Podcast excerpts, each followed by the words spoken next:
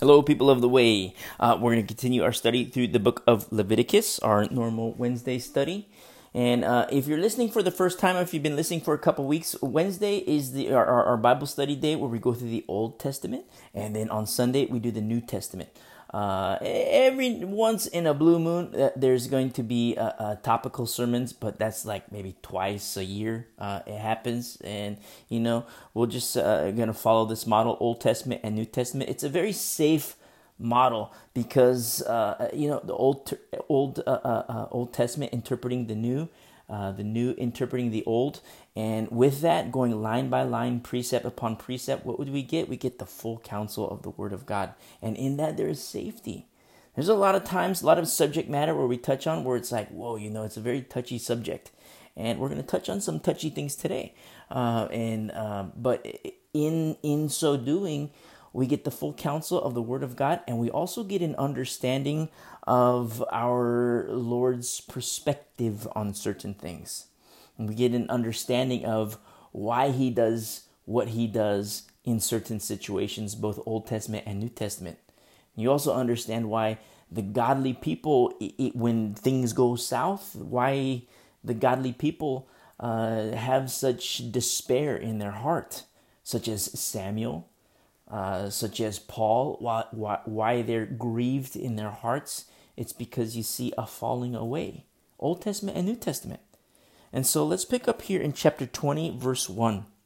It says here in verse 1 Then the Lord spoke to Moses, saying, Again you shall say to the children of Israel. Notice, you know, it's again. It, there's a lot of repetition. Old Testament and New Testament, a lot of repetition. Just like Paul told the church in Philippi, how you know some of these things seem tedious, but for you it's safe. And there's a lot of times where the Lord repeats things. Sometimes there's a verse, and then in the very next verse, it's the exact same thing. Or in a chapter, there's one thing, and then the very next chapter, there's another thing. It's the exact same thing. It's like, you know, there's this repetition.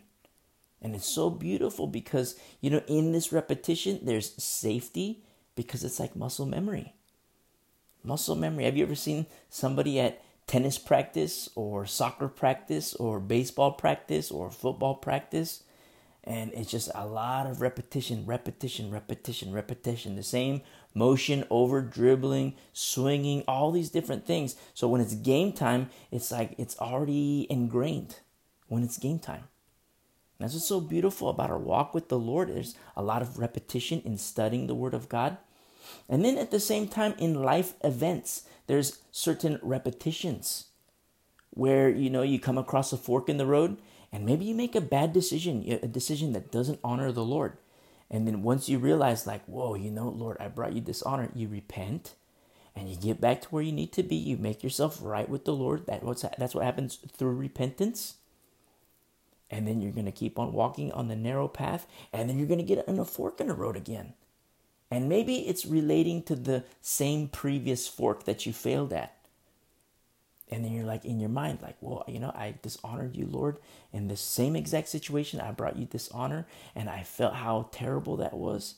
I felt I, I don't like that feeling of bringing you dishonor, Lord.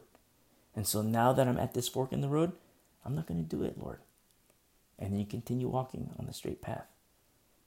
And that's what's so beautiful about our walk with the Lord is that we learn these things as we learn and as we apply the God's truth, God's word in our lives.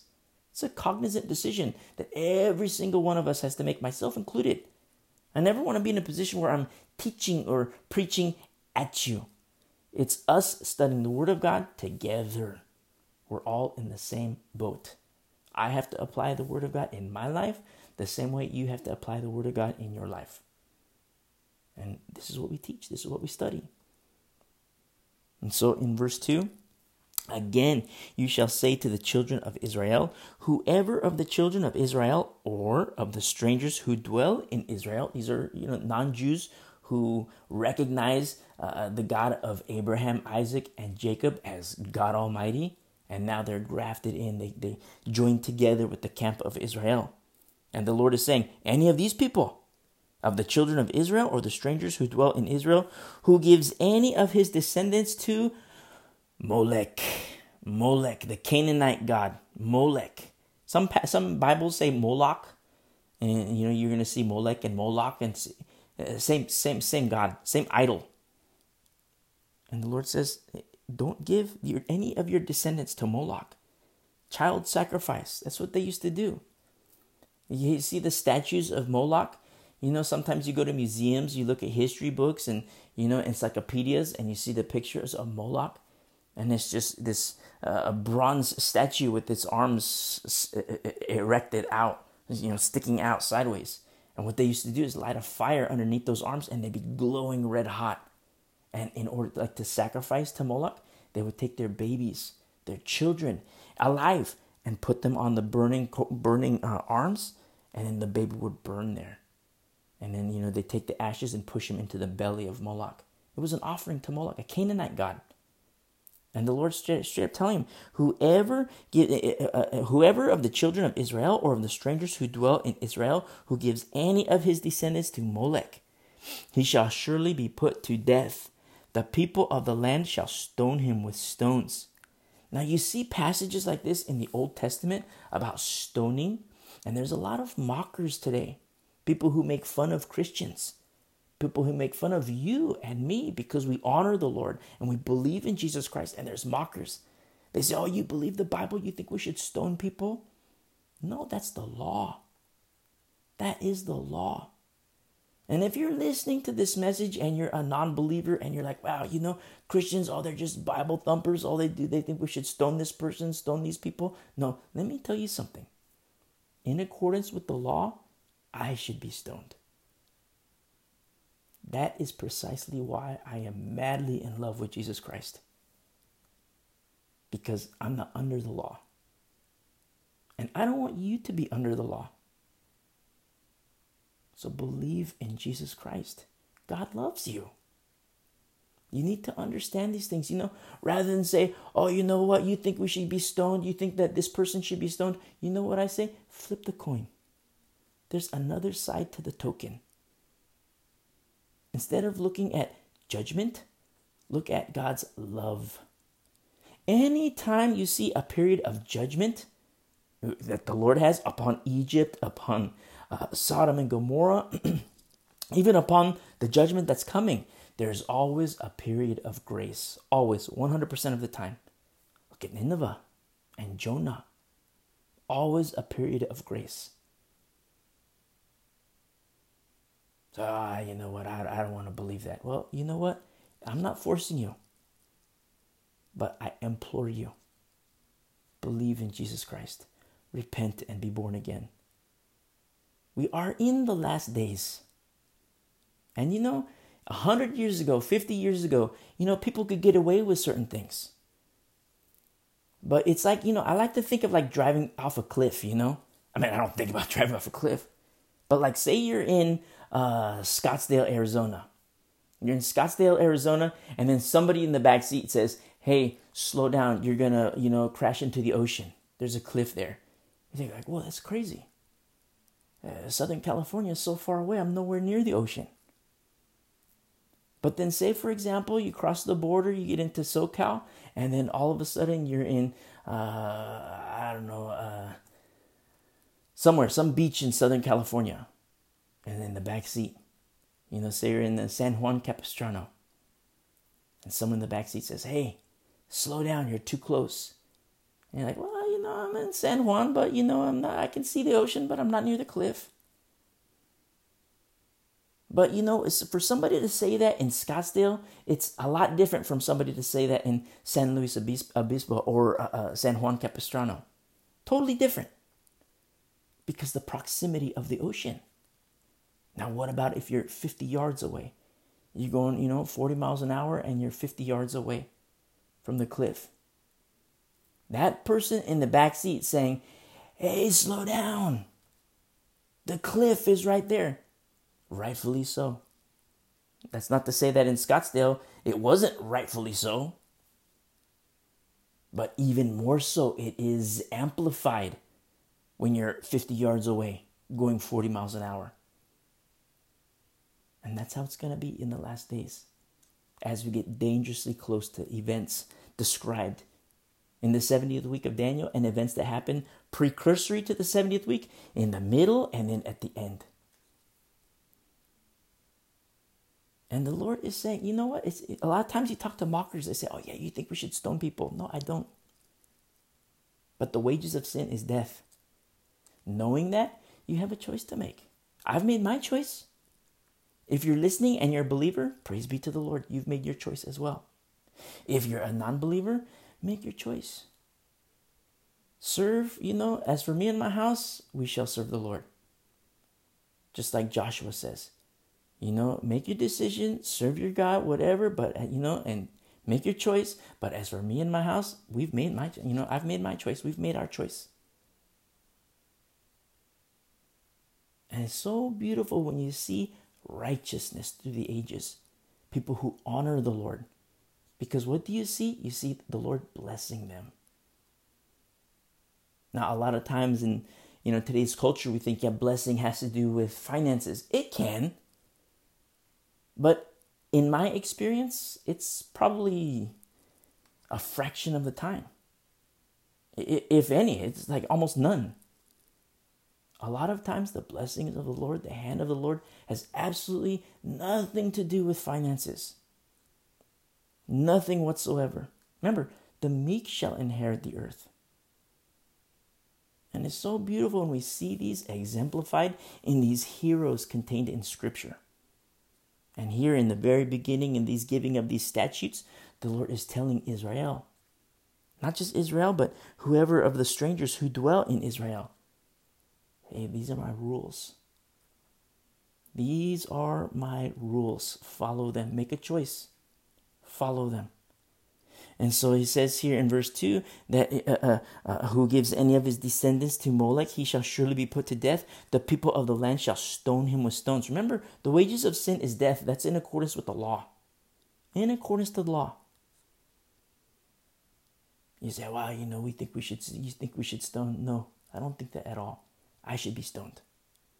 I should be on the cross because of my sin. But God so loved the world.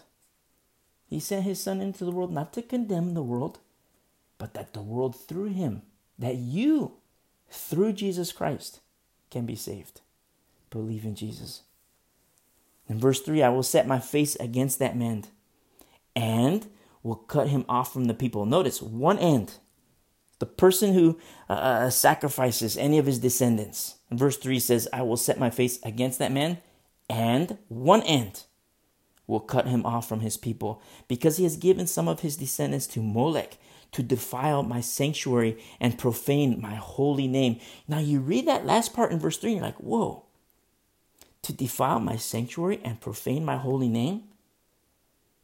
Now, if you're of the liberal mentality, my body, my choice. I can do whatever I want. My body, my choice. It's my business. What does the Lord care what I do with my body? That's if you're of the liberal mentality. But don't forget who he's speaking to. He's speaking to his chosen people. He's speaking to a people who are consecrated unto him. Who are you consecrated unto? Are you consecrated unto self? That's a very hardcore question. Who are you consecrated to? If you're consecrated to yourself, hey, my body, my choice. If you're consecrated to another person, you know, a lot of wives get in trouble because they submit to carnal husbands. And the husband says, Wife, you have to, so you, you have to submit to me. You know, husbands who are perverted, they're addicted to pornography. And then they say, Wife, you submit to me, therefore you have to perform sexually like this. And there is such a thing as the unnatural use of the human body. And so wives get in trouble because it's like, you know, they're consecrated unto themselves or they're consecrated unto their husbands. But as Christians, consecration unto the Lord for his glory. Who are you consecrated to? I mean, you could ask a question like of yourself Am I even consecrated? I mean, that, that would be like question number one. Are you consecrated? You say, like, man, I'm, I'm, I'm not. I'm not consecrated. I'm going about my own business, doing my thing. Yeah, I believe in the Lord, but I don't consider myself consecrated. Well, you know what I say? Get consecrated, consecrated, be consecrated, be set apart. Now, question number two unto whom? Jesus Christ. Your body as a living sacrifice to Jesus Christ, as Brother Paul tells the early church in Romans chapter 12, which is your reasonable service. And it's so beautiful because, you know, you start to understand, like, wow, you know what? You have this mentality of, you know, my body, my choice. But then when you understand that your body is a temple of the Lord, Lord, I want this body to bring you honor and you glory. Not the glory for me, the glory for you, Lord. Old Testament and New Testament, the exact same concept.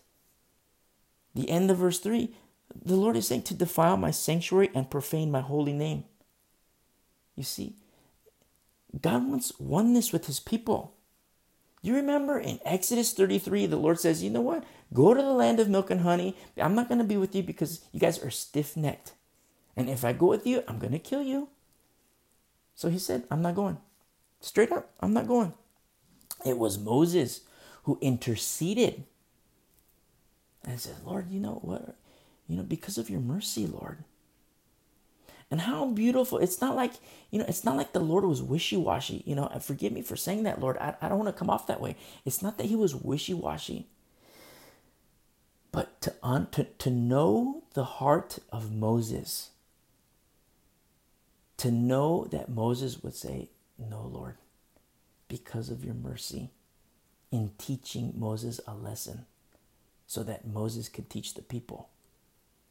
Sometimes you read these passages and it's like, man, you know, you know, did the Lord change his mind? Did the Lord do this? Did the Lord?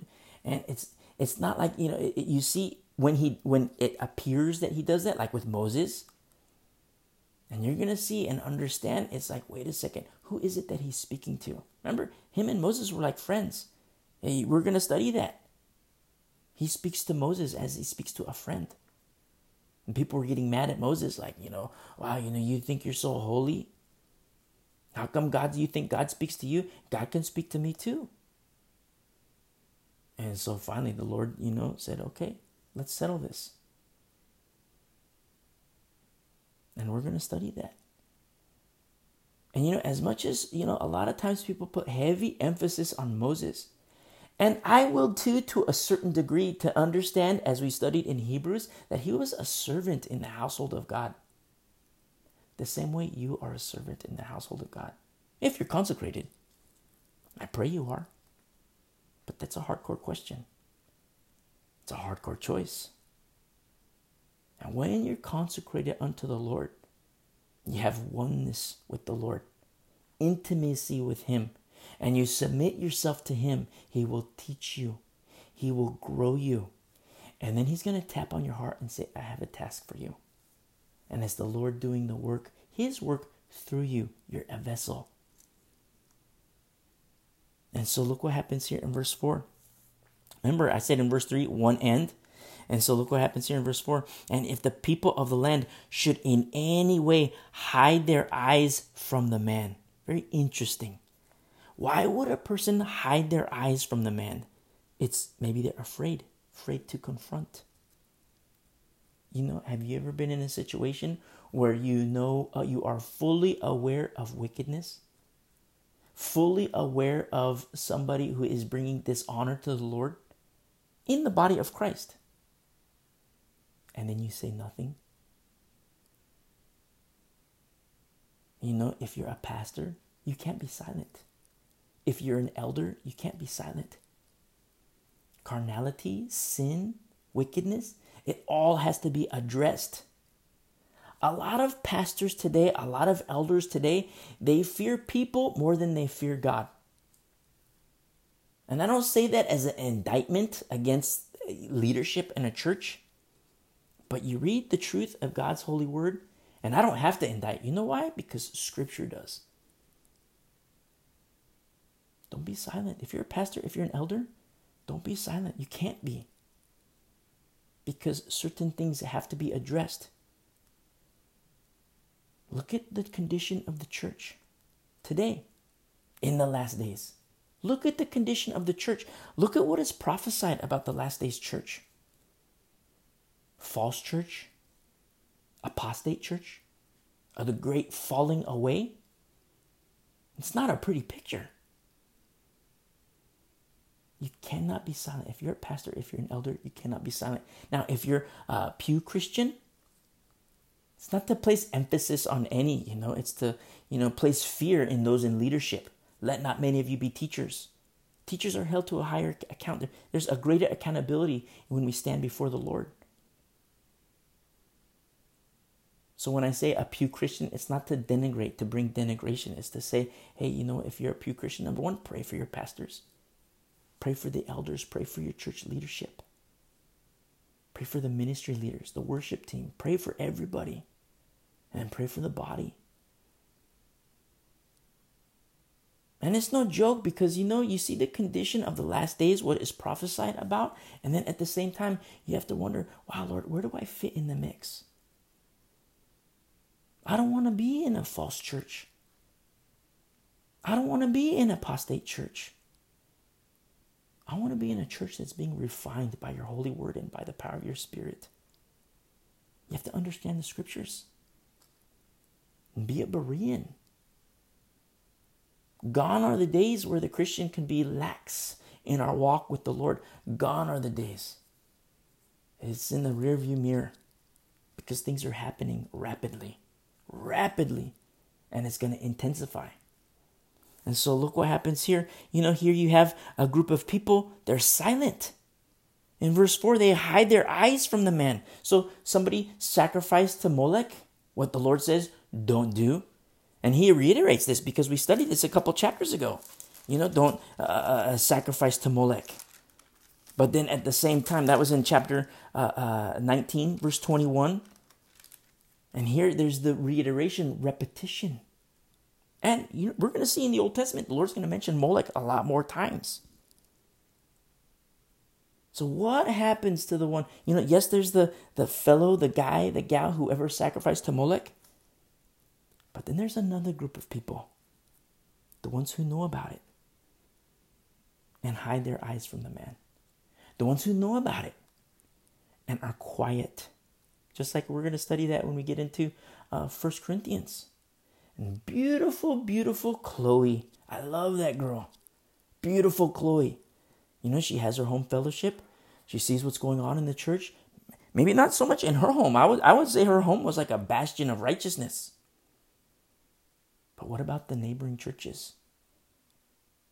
What about when she, you know, goes to the marketplace and she sees, wow, you know, this guy's a Christian and he's, you know, pretty chummy with this girl this guy's a Christian, but you know, he's pretty chummy with his dad's wife. It's, you know, Paul, let me write a letter to you.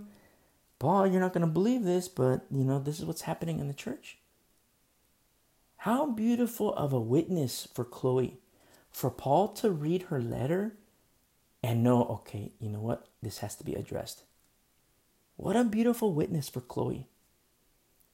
You know, her countenance, her witness precedes her. I mean, you know, she wasn't like crying wolf. I wonder what her past decisions were in Christ that brought honor to the Lord. To bring her to a place where she lets Paul know via a letter. And Paul says, okay, these things have to be addressed. You know, and she wasn't quiet. She wasn't silent about it. The things that she saw that were happening. And the Lord is saying the exact same concept. Don't be quiet about it. The, in verse 4, if the people of the land should in any way hide their eyes from the man when he gives some of his descendants to Molech and they do not kill him, you say, Whoa, that's heavy. Well, this is the law, and the law is heavy. Straight up stoning, killing. Then look what the Lord does. Then I will set my face against that man Remember in verse 3, I said one end? Here, there's three ends to the one who's silent. I will set my face against that man and against his family, and I will cut I will cut him off from his people and all who prostitute themselves with him. Oh, that is no joke. That is serious business. That's what's so beautiful, you know, when you hear me mention Chloe a lot because it's so beautiful. Just one little brief passage about beautiful, beautiful Chloe. But when you read passages such as this, you understand, like, wow, Chloe is beautiful. Beautiful because you see, she's honoring the Lord and she's protecting the flock, protecting the sheep. Now, she's not a pastor, but wow, you know what? Think of all the other pastors, the so called pastors in Corinth. Think of all the other so called elders in Corinth. The ones who were the um, stop loss, so to speak, or the ones who were the bulwarks of righteousness.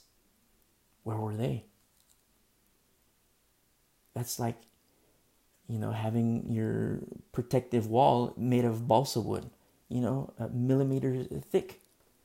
There's no protection. So I look, I, I think of the pastors, the elders of Corinth, and I don't think highly of them. But then I think about Chloe. Wow. What righteousness. What beautiful, beautiful righteousness. And so look what happens here. The three ends in verse 5. Then I will set my face against that man and against his family, and I will cut him off from his people and all who prostitute themselves with him to commit harlotry with Molech. Whoa, that is hardcore. Hardcore. Harlotry? And yes, sin is bad. The, the, the act of sacrifice unto Molech. Yes, it's a bad thing. Indeed, it's a bad thing. But it almost seems like complicity is worse. What do you mean complicity? Look at these people who hid their eyes from the man who knew about it and just turned the other way. You know, I don't want to deal with it. I don't want nothing to do with it. Don't be that way. If you're a pastor or if you're an elder, you can't be silent when things need to be corrected in the church. People will hate you. Straight up, you know, I tell you from experience, people will hate you. They'll make fun of you, they'll spread whatever about you, but you know what? So be it. You're honoring the Lord. Jesus Christ, He's the pastor, He's the head of the church. You're honoring Him. You're a servant of Him and Him alone. You say, well, you know, I want to be a servant to this guy. Well, okay, that's fine. If the Lord tells you. Remember, it's His manifold grace, one body with many parts. In obedience to the Lord, the Lord might call you in one capacity to serve at tables. The Lord might call you in another capacity to teach people. Yeah, you love the people, but above the people, you love the Lord, and your service is unto Him. The benefactors are the people. A lot of people, they fear people more than God. A lot of pastors, a lot of elders, they fear people more than God. I've had, you know, somebody comes up to me, to, to me, and they say, you know, pre COVID, they come to me, oh, I don't like how you teach like this. You know, it'd be a shame if I went to this other church. I mean, you know, yeah, from my perspective, you'd break my heart because I know what I feed you. But I'm, I'm you know, I, I, I don't force you here. If you're a pastor, if you're an elder, you must fear the Lord more than people and serve the Lord. Now, if you're not a pastor, if you're an elder, it's not to denigrate you. Be like Chloe. You see these, you know, so-called pastors? Think of the so-called pastors in Corinth, or the so-called elders in Corinth, or the so-called deacons in Corinth, the so-called ministry leaders in Corinth. Where in the world were they? That's what I want to know. Where were they? They weren't on guard. They weren't on watch. They fell asleep when they should have been on guard. They fell asleep. which is very dangerous. But you know who wasn't sleeping? Beautiful, beautiful Chloe. And so look what happens here. Very hardcore. Yes, the you read these passages and it makes you wonder, like, wow, it's it's almost like uh, complicity is a lot worse. And the Lord is telling the people, don't hide your eyes, address the sin. You know, there's this common saying where you know what, love God, or, or you know, just love on people, and then God will take care of the rest. That's not biblical. You know, love on people and then God will take care of the rest. The rest. That's not biblical. Loving people, in in loving people, you have to give truth, and truth hurts. But the truth of Scripture, however painful it is, it's painful because the Lord, by the power of the Holy Spirit, is addressing carnality. He's addressing my sin. He's addressing your sin. Why? Because He loves us. He's transforming us, He's shaping us into His image. Let Him. Don't fight Him. Let Him. People say, oh, you just love on people and God will take care of the rest. That is totally unbiblical. He certainly does take care of things. He certainly does take care of business, but it's worse for those who are silent. You say, well, are you trying to say that we should stone people? No way whatsoever. But you cannot be a hypocrite. You cannot be a hypocrite. If you're a pastor or if you're an elder or if you're in a position where you are correcting another brother or sister in the Lord, you cannot be a hypocrite. You cannot uh, uh, uh, you cannot tell another brother about their drugs, about their alcohol, about their sexual sin, about their pornography, about their cheating on taxes. You cannot tell another brother if the problem exists in yourself. That's called hypocrisy. And the Lord doesn't like that. The Lord forbids that. You are biblically incapable of correcting another brother or sister in Christ. Incapable. There's no power. You can say it, but there's no power behind it. You can say it, but there's no conviction behind it. It's like a battery. You know, a battery or a flashlight. You take the battery, it has to go in the proper way you know, negative to, you know, you look at the little minus sign, you look at the little plus sign, and you put the, the battery in accordingly. Well, if you're a hypocrite, flip it around. You know, you might, you know, have a battery, a power source, and then you put it in, but it's not right. You, you know, screw in the little thing, you turn on the flashlight, and nothing comes on. There's no power because the, it's, it's flipped around. You got it wrong. You have to apply God's word in your life live it, and then the Lord will use you as his vessel, as a servant in his household. The same way he did with Moses, the same way he did with Chloe. Very powerful when we start to think this way about the power of the Holy Spirit. It's not just not just anybody can wield this power the wielder of the power must first be a yielder to the word. That's what you see in the New Testament. That's what you see in the book of Acts. You see, Simon didn't understand this. Remember, the Holy Spirit bypassed Simon because his heart wasn't right with the Lord. Yeah, he believed. It's like, okay, that's good, he believed. But there was no power. He had the battery flipped. You see? Same exact concept here in the Old Testament. Don't be silent. When you see sin, don't be silent. And so look what happens here. In verse uh, 6, and the person who turns to mediums and familiar spirits translates as wizards or the knowing ones, the so-called knowing ones, and the necromancers, people who talk to the uh, to, de- to the dead, the person who turns to mediums and familiar spirits to prostitute themselves to prostitute himself with them. Notice verse 5 to prostitute themselves, and then in verse 6 to prostitute himself. It's all self inflicted. All self inflicted. It translates in the Hebrew to prostitute yourself. It, it's a verb. it's to go whoring. It's not a pretty picture. You're going to see we study these passages in the, in the Old Testament like we're doing now, and the Lord calls Israel his chosen people.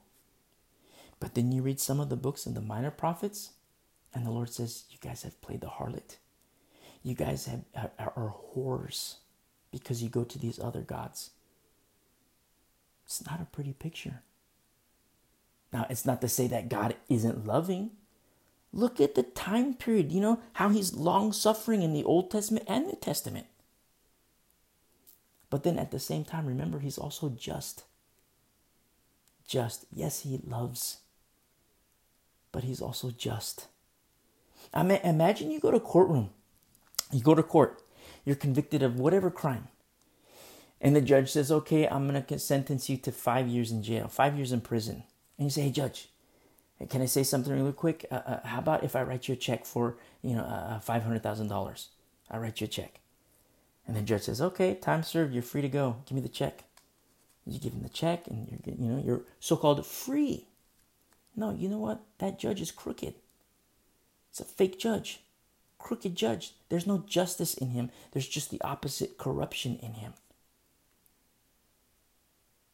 That's definitely definitely not like our Lord. He is just. And the wages of sin is death. You say, oh, you're just using fear tactics. You want me to be a belief because of fear tactics. Well, I'm not trying to use fear tactics. But let me tell you something. When I wasn't a believer, that freaked me out. That scared the daylights out of me. Whoa, you mean the wages of sin is death? Yes. That's freaky. That scares me when I think about eternity. And it's so beautiful how the Lord uses that. Some people, they come to the Lord because they love Him. Praise be to the Lord. Some other people, they come to the Lord because they fear Him. Praise be to the Lord. Some people come to the Lord because they want a friend. Praise be to the Lord. Don't forget that He is Lord. He's a friend. He is Lord. Don't forget, just like, remember Joseph, a type of Christ? how his brothers they got like you know oh, come on joseph you know who are you? Just a little pipsqueak. And it got so much so you know they kind of he was kind of like the runt of the family. And he's like hey guys i had a dream. Oh okay what was your dream? You guys were worshiping me. What? And then you know jacob comes in what was your dream? Yeah you guys everybody was worshiping me even you dad. Everybody thought he was crazy it got to the point where they wanted to kill him But as a type of Christ. In the course of time, something happened. They all bowed down to him. That's the same with Jesus Christ.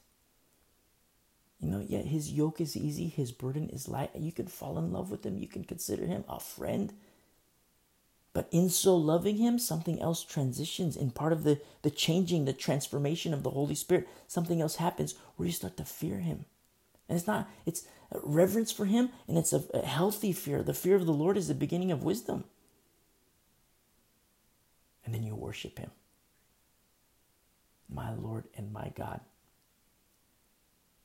It's so beautiful how the Lord works, how He teaches us these things in the Old Testament. Look, we're in Leviticus, we're learning these things, and I referenced already uh, Joseph, Old Testament, and we're New Covenant believers. That's what I mean when I say Old Testament interpreting the New, the New interpreting the Old because we're also studying Leviticus and we've also talked about Chloe.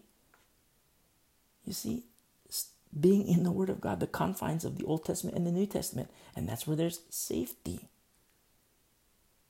And so look what happens here in verse 6 and the person who turns to mediums and familiar spirits to prostitute himself, it's a verb to go whoring with them. He says, I will set my face against that person and cut him off from his people. Now, don't forget, it's like, well, this is hardcore stuff. Yes, it is hardcore. Number one, understand that this is the law. But then, number two, understand that the Lord brought the people out of Egypt, his own special people, out of Egypt. And this whole time, he's been teaching them about consecration unto, not to unto self, unto him, unto the Lord. The same way you and I have to make a decision. Am I even consecrated? Ask yourself that question. Am I consecrated? If the answer is no, well, change that. If the answer is yes, ask yourself a next the, the second question. Unto who? If the answer is self, you know, me, repent.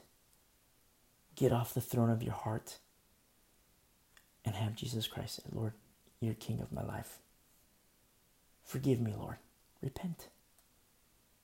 Allow Jesus Christ to be King of your life, King of your heart. Allow Him to sit on the throne of your heart. You know why? Because He's Lord. That's what's so beautiful about these moments of introspection, these moments of intimacy with the Lord. We can understand these things, but then at the same time, we're confronted with a choice. This is what the Lord says in verse 7 Consecrate yourselves, therefore. You see passages in the Old Testament and New Testament where godly people, they purpose in their hearts, purpose in their hearts to honor the Lord. And that's my exhortation to you today. Purpose in your heart to honor the Lord with decisions you make. Honor the Lord with your body. Honor the Lord with your mind, with every fiber of your being. Turn with me really quick to 1 Peter chapter 1.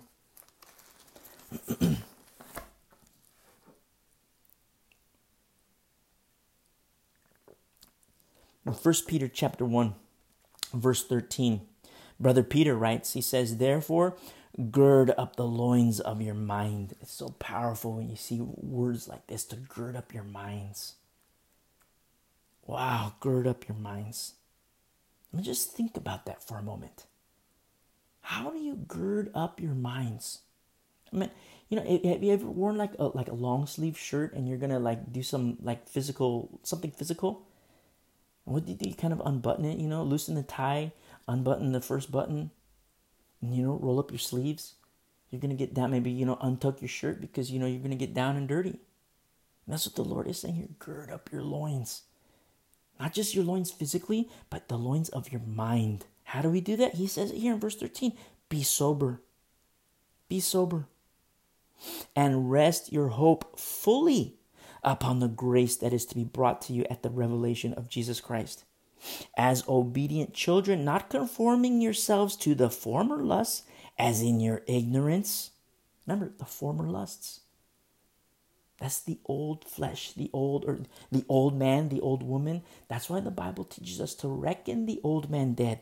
You hear me say that from time to time, reckon the old man dead, maybe quite a bit. I don't just say it, you know, for the sake of saying it. I say it for the sake of, hey, let's do it as a congregation, as a body, as the koinonia, as the ecclesia.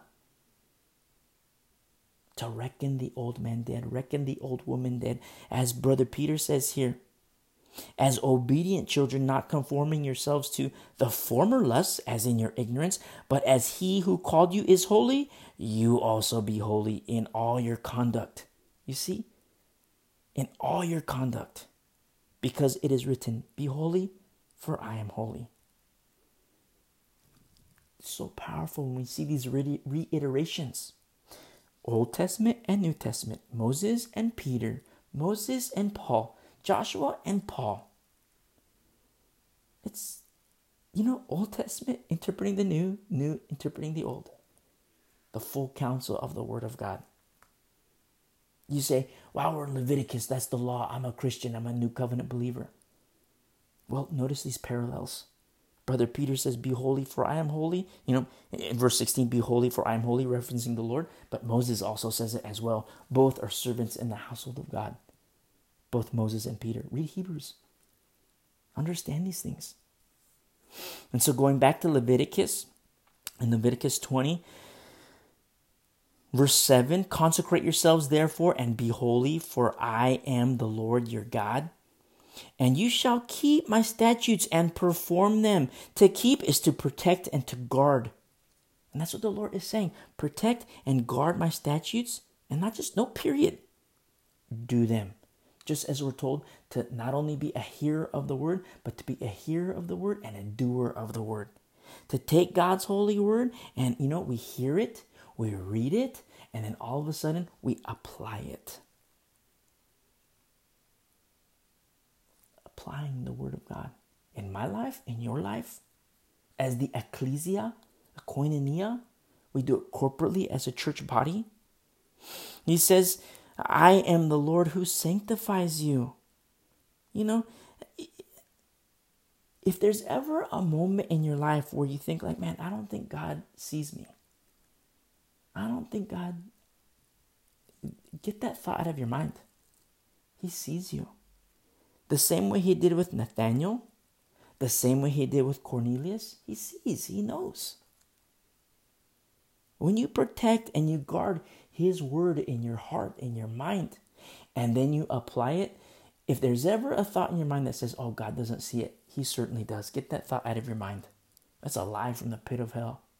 That's Satan trying to extract that from you, whispering it in your ear. Don't believe the lie. This is a murder from the beginning. Don't believe him. You believe in Jesus Christ and his word. The word became flesh. And so look what happens here. He says in verse 8, I am the Lord who sanctifies you. In verse 9, for everyone who curses his father or mother shall surely be put to death. He has cursed his father or mo- he has cursed his father or his mother, his blood shall be upon him. Now, we've already studied, you know, about honoring your Lord or, or honoring your parents, respecting your parents. And you know, sometimes, you know, in in the church, sometimes parents are crazy. parents can be crazy you know, especially like if they're non believers. You're a believer and, you know, mom and dad are crazy, you still respect them. I like to think of mayors and governors and even presidents. I respect the office, I respect the position, I respect their authority. There's certain mayors, certain governors that politically, uh, morally, scripturally, I just don't like. I mean, I, I, I pray for their souls. But their policies, I don't like. I cannot align with. But if I were called into a mayor's office, I would, you know, dress up, present myself to him or her, and respect the office. Yes, sir. Yes, ma'am. You know, answer questions. Yes, sir. Yes, ma'am. Offer my input, whatever it was. Yes, sir. Yes, ma'am. Do my deal. You know, they're not going to be my best friends. You know, they have policies that bring dishonor to the Lord. They have policies that dishonor the church. They have policies that come against the church. But I'm not gonna, you know, be like, oh, you know, oh, you, I'm not gonna kill them. I'm not gonna put on my boxing gloves and beat them up. Look at Paul, our, our study on Sunday. Look at Paul before the, the leaders, the the the the, the, uh, the upper class society, high society, before the uh, the king, before the governor. Look at him before the political the political class. And even Agrippa says, you know, Paul, you, you almost persuade me to become a Christian. Paul wasn't mean. Paul didn't say, Oh, look what you've done to the Christians. Look at what your family history has done to the Christians. You know, I'm going to pull out my switchblade and handle business. No way. That is carnal. Put up your dukes, Agrippa. I'm going to beat you up. That is carnal. That is not the way. That is dishonor unto the Lord. Look at Paul. When Agrippa, a Herodian, Paul, you almost persuade me to become a Christian. He says, I sure do.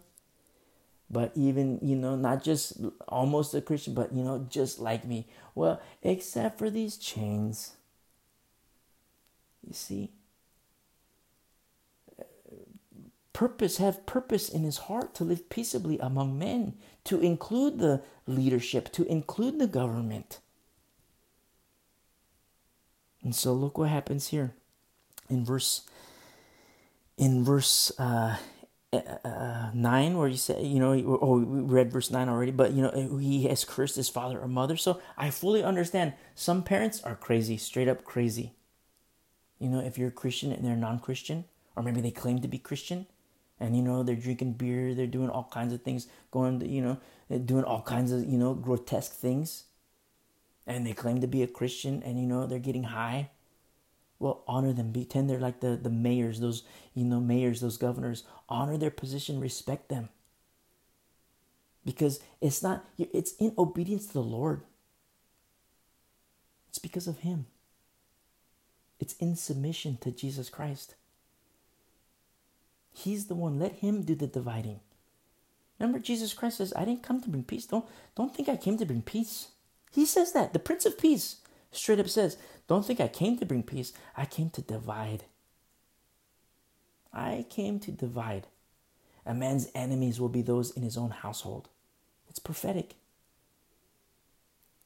You know, you strive to live peaceably with men in obedience to the Lord.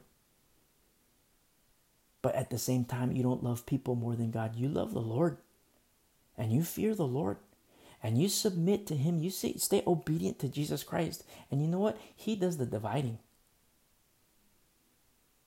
Let Him do, do the dividing. Because it's prophetic the wheat and the tares, they have to grow together. And the whole time you're fishing too. Not casting your pearls before swine, maybe little nuggets. And you're praying. Hardcore praying. Or like your carpet is matted down because, you know, that's your little prayer spot. And it's so beautiful. Look what happens here in verse 10. The man who commits adultery with another man's wife, he who commits adultery with his neighbor's wife, the adulterer and the adulteress shall surely be put to death. Now he starts to address sexual sin inside the camp. This is in Israel. But it's the same in the church today. Look at, you know, you could look at the sexual sin in the world, and indeed it is palpable. But you know what's so interesting? You could step foot inside the church and you look at the sexual sin, and it is equally the same. The world entering the church. Instead of the church entering the world, impacting the world, you have the world impacting the church. You know, remember the woman caught in adultery? And you know, they they just brought the female, Lord, you know, hey Jesus, look, this woman was caught in adultery in the very act. Number one, where's the guy? It takes two to tango. Where's the guy? And look at the law here. The man who commits adultery with another man's wife, he who commits adultery with his neighbor's wife, the adulterer and the adulteress shall surely be put to death. I wonder if the Lord reminded them of this. Where's the guy? Look at verse 11. The man who lies with his father's wife has uncovered his father's nakedness. Both of them shall surely be put to death. Their blood shall be upon them. Now you start to understand Paul's righteous indignation at the church in Corinth when he found out when Chloe wrote her beautiful letter Hey, Paul, something's wrong. There's a guy here who's having sex with his dad's wife. Now you understand Paul's righteous indignation when he says, You guys, you rejoice, you're praising the Lord, you're saying your hallelujahs, but your rejoicing isn't good because there's sin in the camp and sin needs to be addressed. Why wasn't there a pastor who wrote a letter to Paul? Number one, why wasn't there a pastor who addressed it himself? Why wasn't there an elder who addressed it himself? Or a deacon who addressed it himself or herself? As church leadership, as the safeguards, as the bulwarks. But no, it was beautiful Chloe. Look at her righteousness. I wondered if Chloe exhausted herself, like going to another pastor, going to another elder, going to another deacon. Hey, you guys, this isn't right. Can something be done? Can you say something? Can you address this? Look, a guy's having sex with his dad's wife. And they say, "Oh, Chloe, just you know, just let's just love on them and let God take care of the rest." Well, God certainly did take care of the rest because Chloe wrote a letter to Paul. And Paul says, Hey, your rejoicing isn't good. A little leaven leavens the bunch. You say, Well, that's hardcore. Well, what's better? To burn in hell? That's, I don't see that as the better alternative. What's better for a little leaven to be in the church and then all of a sudden everybody else, all the guys in the church to have start, start having sex with their dad's wives? Is that better? Knowing that a little leaven leavens the bunch? Is that better? You start to understand the wisdom in application of God's word, just how Paul dealt with the church. It's not good, you guys. Cut it out. You need to repent. And so look what happens here in verse 12. If a man lies with his daughter in law, both of them shall surely be put to death. They have committed perversion. Is there perversion in the church today? You don't need me to even ask that. You know the answer yourself. Indeed, there is perversion in the church today. You know, how this perversion translates in the Hebrew, it's an unnatural mixture and includes bestiality. The unnatural, it's unnatural. A, a, a, a man lies with his daughter in law? You read that, as like, what? How can this be? But then you look inside the church, and what do you see? What do you see in the church today? I don't know, say this as like, sometimes I, I, I, I people used to tell me when we, you know, we had face to face fellowship, you know, people used to tell me all the time, you know, like, oh, you know, can you not say this? Can you not say this? I don't like how you say it like this. Well, what's the better alternative? You know, let's just love this person and let God take care of the rest. Well, I read the Bible, and you know, a lot of times you read passages in Scripture, and God says, you know what? Yeah, I'm going to take care of it. And I'm going to use you, Jeremiah. That's how I'm going to take care of it. Yeah, I'm going to take care of it, Ezekiel, and I'm going to use you. That's how I'm going to take care of it. Amos, Moses, I'm going to take care of it. I'm going to use you. That's how I'm going to take care of it. Chloe, Paul, and then you know what? Put your name there as well. You abide in Christ, put your name there as well.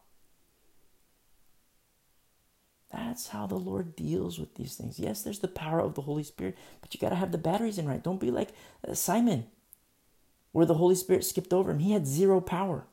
Imagine him being in ministry. There's a lot of people in ministry that have zero power. I could name names, but you know what? I'll, I'll hold off for now. There's a lot of people that it's an act. It's all for show. But you know what? When the chips are down, it's going to be exposed who these people are. Hirelings, shills. Where are the shepherds? Perversion in the camp of Israel. And what do we see today? Perversion inside the church. I mean, you hear me uh, say stuff like, like I shouldn't say stuff, but you hear me read these passages. In verse 10, a man who commits uh, adultery with another man's wife, and then with his neighbor's wife, and then a father's wife, and then you know a, a, a, a man with his daughter-in-law. It's like, whoa, what in the world? Why is this even being mentioned? It's like so, it's unnatural. But yet it has to be mentioned and it's mentioned repetitively. We're going to read more passages of this nature, this sexual nature. We're going to understand like the unnatural use of the human body. There is such a thing. And it spreads. If it's not addressed, it spreads. It's leaven. He says this in verse 12 uh, uh, They have committed perversion, their blood shall be upon them. It's the sexual sin in the camp of Israel and also in the church today. And so, you know, you address the problem. If you're a pastor, if you're an elder, the problem needs to be addressed. Carnality needs to be addressed all the time, 100% of the time. Just like Brother Peter says, Hey, be holy, for I am holy. What does Moses say? Be holy, for the Lord is holy. When Peter said it, he wasn't saying like, I am holy. He says, Be holy, for I am holy, isn't like the Lord says it. That's Brother Peter. I'll say something too as we discuss this topic of sexual sin. Say, for example, you have an abundance of sexual sin and you believe in Jesus Christ and you fear the Lord. Something happens inside, in the heart, in the mind. Something happens. It's not immediate, it can be immediate, but a process starts to happen. You read the word, you fall in love with Jesus Christ. And it's not just like an initial love, it's an initial love, but it gets deeper and deeper and deeper. And you fall so much in love with Him. And then something happens. Your eyes are in the Word of God, and then you lift your eyes up and you're in the world. And you're kind of bummed out because you realize you're in the world, but something starts to happen. And you start to realize that you're getting lonelier. Moses says, Be holy, for the Lord is holy. Peter says, Be holy, for the Lord is holy. And you're like, Okay, Moses and Peter, servants in the household of God, they say, Be holy. So you know what I'm going to do? I'm going to be holy. I'm going to read the Word of God and I'm going to apply the Word of God in my life. And you're going to get lonelier and lonelier and lonelier because you have these friends in the world, friends in the church. They're not going to like it. You're just going to start to realize when you're in the world, man, I don't even belong here. I don't fit any. You're like a square peg. All these circle holes, all these triangle holes, and you're like a square peg. I don't even fit.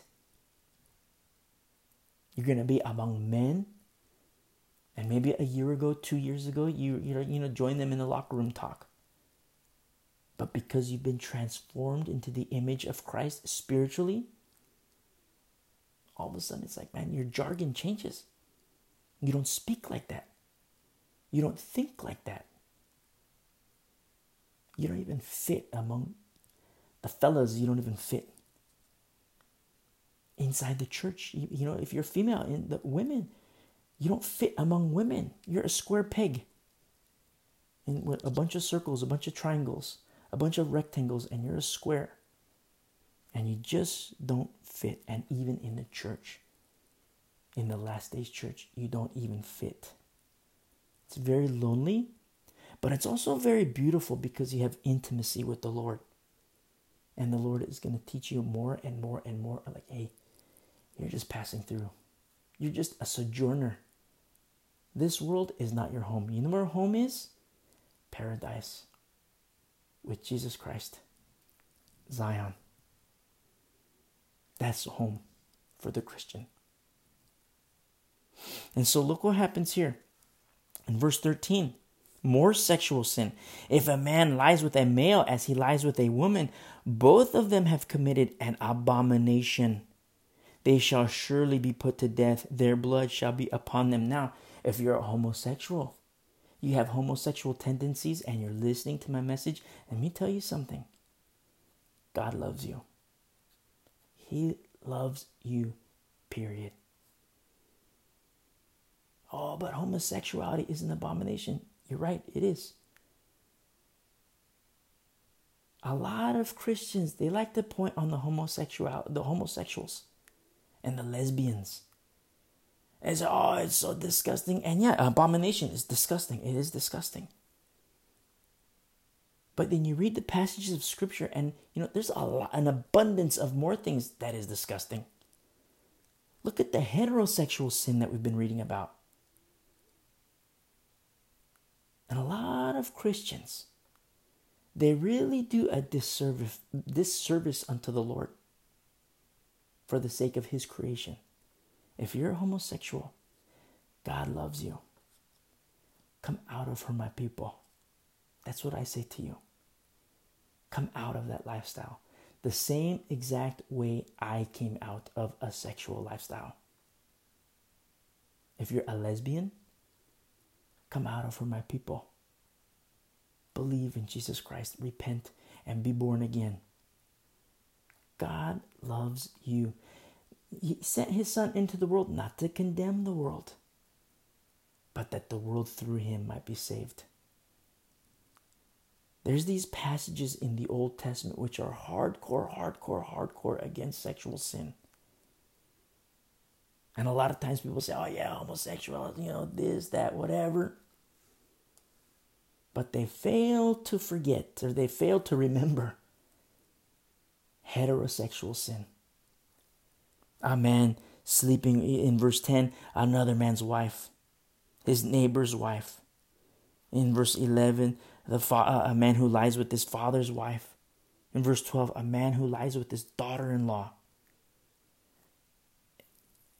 We, as the, as the church, we, we forget about heterosexual sin. Why is that? Hypocrisy. Don't forget that whenever you point the finger at somebody, you have three pointing right back at you. Never ever forget that. Hypocrisy. You cannot be a hypocrite. Before you correct somebody, you cannot be a hypocrite. You got to take the plank out of your own eye because then you can see clearly. And when you see clearly, then you're able to correct another brother. Then you're able to correct another sister. If you're a homosexual, if you're a lesbian, God loves you. You have to deny that lifestyle. In accepting Jesus Christ, it comes with denying certain lifestyles. The same way it, it cost me. Acknowledging and accepting Jesus Christ as my Lord, I had to deny a lot of things. Come out of her, my people. And so look what happens here in verse 14. If a man marries a woman and her mother, it is wickedness. And you read these passages like, wow, where where are they? Where are they? Where where are they getting themselves? Where are they going? Where like it, it sounds like look at the world today. Look at the life of a Christian. Look at your life. And then look at the world around you. You're going to see a lot of parallels. When you think of the Canaanites, the Amorites, the Jebusites, when you think of all these different people, the Canaanites with their sacrifice unto Molech, you're going to understand wow, you know what? God has his special people right smack dab in the middle, and he's taking them from point A to point B the same exact way he's doing with you and me today. Taking you from point A to point B and he's doing it safely. How? Through his word. As you apply these truths in your heart, as you apply these truths in your mind, and you apply them in your life, conduct, becoming of a Christian, there's safety behind it. Sound doctrine. There's safety behind it. Because he doesn't want you to go out and, you know, be like the Canaanites, the Amorites, the Jebusites the Hittites, the Hivites, metaphorically speaking. But when you look at the idolatry of these people, a lot of it parallels the idolatry you see in the world today. And so look what happens here in verse 14. If a man marries a woman and her mother, it is wickedness. They shall be burned with fire, both he and they, and there that there may be no wickedness among you. Now you see, a lot of mockers today they say, "Wow, look, you know, you kill them, you stone them, you burn them." Don't forget that it was the Lord in Exodus 33, and I mentioned this already, but I'm going to do it again. The Lord said in Exodus 33, I'm not going with you. You, Moses, you take these people to the land of milk and honey, and you guys are stiff necked. I'm not going to go with you. Because if I go with you, I'm going to kill you. And then Moses interceded, and then the Lord gave the Ten Commandments, but this time it was with blood, with sacrifice, symbolic of Jesus Christ. Sacrifice. And then the Lord said, Okay, I'll go. You know, I'm going to be with you, but there has to be sacrifice. Life for life. Remember, life is in the blood. There has to be blood. We're going to see passages where there's just immense amounts of blood immense. I mean, like one animal. You think of the blood of one ox. You know, you, you, you, you, know, a knife in the throat of an ox. That's a lot of blood. You know, an ox. They're, they're, that's not a small animal. That's a lot of blood. What about ox after ox after ox after ox, and then sheep after sheep, and then lamb after lamb after lamb, and then you know turtle dove. You know, that's a little bit of blood compared to an ox, but there's still blood nonetheless. It's a lot of blood. You know what that means? A lot of sin. A lot of people need to be right with the Lord. A lot of souls need to be right with the Lord the same exact way it is with you and me today. A lot of people need to be right with the Lord. If you're a pastor, if you're an elder, you cannot be silent. You cannot hide your face from sin. Don't be like that. Don't be a scaredy cat. You need to honor the Lord. Now, if you're a pew Christian, be like Chloe. Beautiful, beautiful Chloe. All these uh, so called pastors and elders, dereliction of duty, asleep at the wheel. Be like Chloe. And so look what happens here in verse 15 If a man mates with an animal, he shall surely be put to death, and you shall kill and you and you shall kill the animal. You see, bestiality. A guy having sex with an animal? They're like, what in the world? And you know what's so sad? We're gonna see passages like this and understand, like, wow, the law, how could these even be? How could this even happen? And then we're gonna keep reading in the Bible, in the Old Testament, and you know what you're gonna see? People doing it. God becomes forgotten. One generation doesn't tell the next generation, which doesn't tell the next generation, and then all of a sudden, who is the Lord? Who is this God you speak of? Oh, my grandma, she used to tell me about the Lord all the time, but eh, it's for fairy tales. It's all it's folklore. That's what we're going to see. What happens when the Lord becomes forgotten? So, as much as we read this, it's like, man, that is so gross. That is so disgusting. Yes, it is. But then at the same time, remember where you came from. Remember, we talked about that a little bit on Sunday. You know, if you're on a Christian high horse, get off the horse. People need to hear this. Homosexuals need to hear this. Lesbians need to hear of God's love. Homosexuals need to hear of God's love. People in sexual sin, they need to hear of God's love. They need to know that God loves them and God is calling them to say, hey, come out of them, come out of that lifestyle.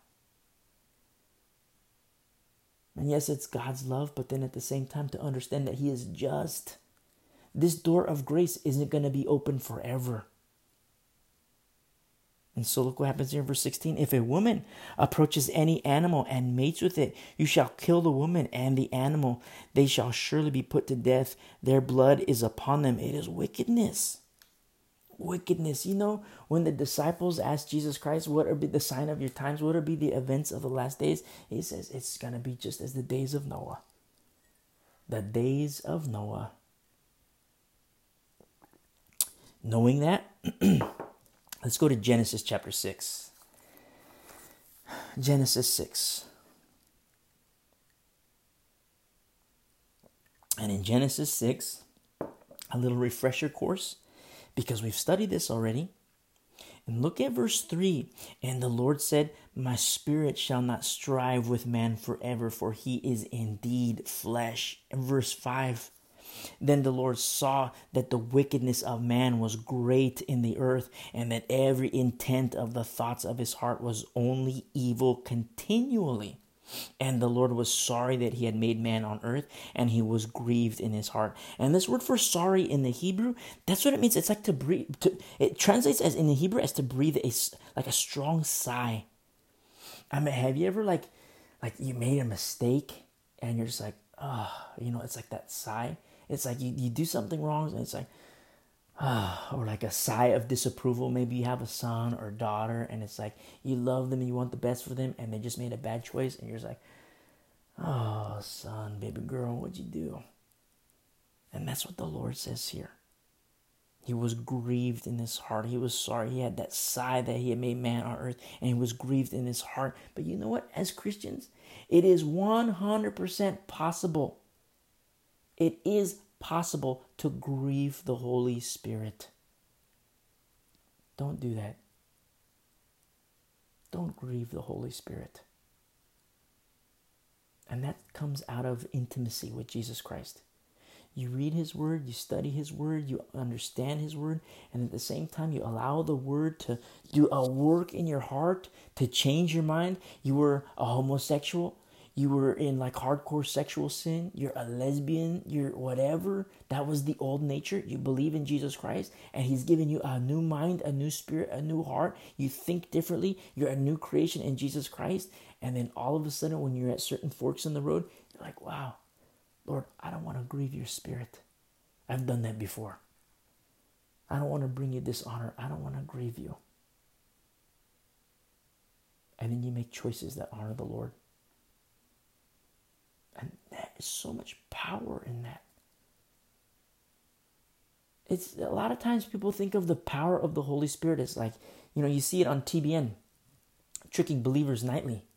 You see on TBN, you know, the people like wave their hands and, you know, a big audience falls, the big, you know, like the whole audience falls. That's a mockery. You know, those teachers, they're so called teachers, they're going to give an account for those things. They need to repent and they need to step down.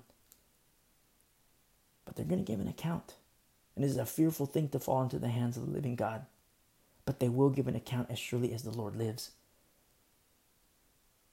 And it just blows me away so much how people have turned in turned the power of the Holy Spirit into like you know, like a superhero. You know, you see these cheesy movies, you know, people have these supernatural abilities. You know, if that's your mindset, you know, get that mindset out. That's like Simon. Remember, Simon wanted to purchase the power of the Holy Spirit. And Brother Peter, the good Simon, you know, he said, Repent. You know, ask the Lord. Go to the Lord. You know, the Holy Spirit skipped over you, Simon. And it's such a trip because that's how sometimes we start to think of the Holy Spirit. And if that's you, don't think that way. The Holy Spirit isn't an it, it's part of the triune nature of the Lord. He is part of the triune nature of the Lord God the Father, God the Son, God the Holy Spirit. And don't grieve the Holy Spirit. That's what the Lord teaches the days of Noah. You know, when Jesus Christ says it's the last days, it's like the days of Noah. Look at culture in the days of Noah. You know, he's indeed flesh. The thoughts in verse 6 or verse 5, the every intent of the thought of his heart was only evil continually. And then you look at verse 8, but Noah found grace in the eyes of the Lord. In the days of Noah, be a Noah. Male, female, I don't care. But in these days of Noah, be a Noah. Purpose in your heart to be like Noah. Find grace in the eyes of the Lord. Let's go back to Leviticus. In verse 17, if a man takes his sister, his father's daughter, or his mother's daughter, and sees her nakedness, and she sees hidden his nakedness, it is a wicked thing. You know, so much uh, sexuality has been reduced to like, you know, we're not rabbits, we're humans created in the image of God. You know, and it just blows me away because there's this, we live in this age and culture of sexual exploration, sexual freedom, but you see passages like this, what does the Bible call it? Wickedness. Wickedness. Parents, teach your kids. Teach your kids because the current of the world, it is strong. And if you don't teach your kids the current of the world, the current of culture, it's gonna suck your kids away. It is a strong, strong, strong thing. You need to teach your kids. I've had parents tell me, hey, I don't like how you teach like this. I don't like how you teach like this. Okay, you know what? I'll pray about it. You know? And then I pray, it's like, you believe what you said, Lord? you know, and I go and pray, and then like you know they invite me over for dinner. I go over for dinner, and it's like you know they're watching TV. It's like what in the world? You don't want me to teach what the Bible says about this, and you're watching this filth on your TV. You're watching these, you know, whatever's happening on TV. And you're subjecting your family to that, but then when they come to church, they don't want to hear about that particular sexual sin and what the Lord has to say about it, and you don't like what I have to say about it. I don't say that in a prideful way. I say, like, you know, let's see what the word says. You know, have you ever seen worldly parents teach their kids about, you know, sexual education? And they give this advice, you know, like a, a, a little kid has a crush on a girl, a little girl has a crush on a boy. And you see these worldly parents, the counsel that they give to their kids and it's sad because the kid thinks, okay, my dad taught me this, so therefore I'm going to do this with the girl. My mom taught me this, so therefore I'm going to do this with the boy. And you have like little 12 year old boy, 12 year old girl, and they're just raised up in carnality. A parent is not teaching the kids righteousness. And we can look at that and be like, wow, it's such a shame. And yeah, culturally, it's a shame. But you know what? how are they going to know? How do you expect righteousness to come from the world? No, righteousness comes from the Word of God. And you read the Word of God. You study the Word of God. The Holy Spirit does the work inside of you. And then the Lord will address those cultural issues. And you know who He uses? You. The salt. Don't let your salt lose its flavor. Because if it does, it's good for nothing than to be trampled underfoot by men. We look at culture today and what's happening? It's being trampled underfoot by men. As the word says, as the word teaches. You have little ones. Teach them. Teach them. This world is no joke. No joke. Uh, sexual sin, the drugs, the alcohol, the whatever, it will suck your kids away. You got to teach them and teach them well. Teach them the word of the Lord. Give them Jesus Christ so that they can make these decisions for themselves. And so look what happens here in verse um, 17 if a man takes his sister his father's daughter or his mother's daughter and sees her nakedness and she sees his nakedness it is wicked. You know social media like they see the nakedness on social media. I used to have all these friends. Anytime i see nakedness or like you know like you know low cut shirts or certain attire i just you know look i'm not i'm you know i'm not the unfollow button you know? So like i have like zero you know social media. Like nobody.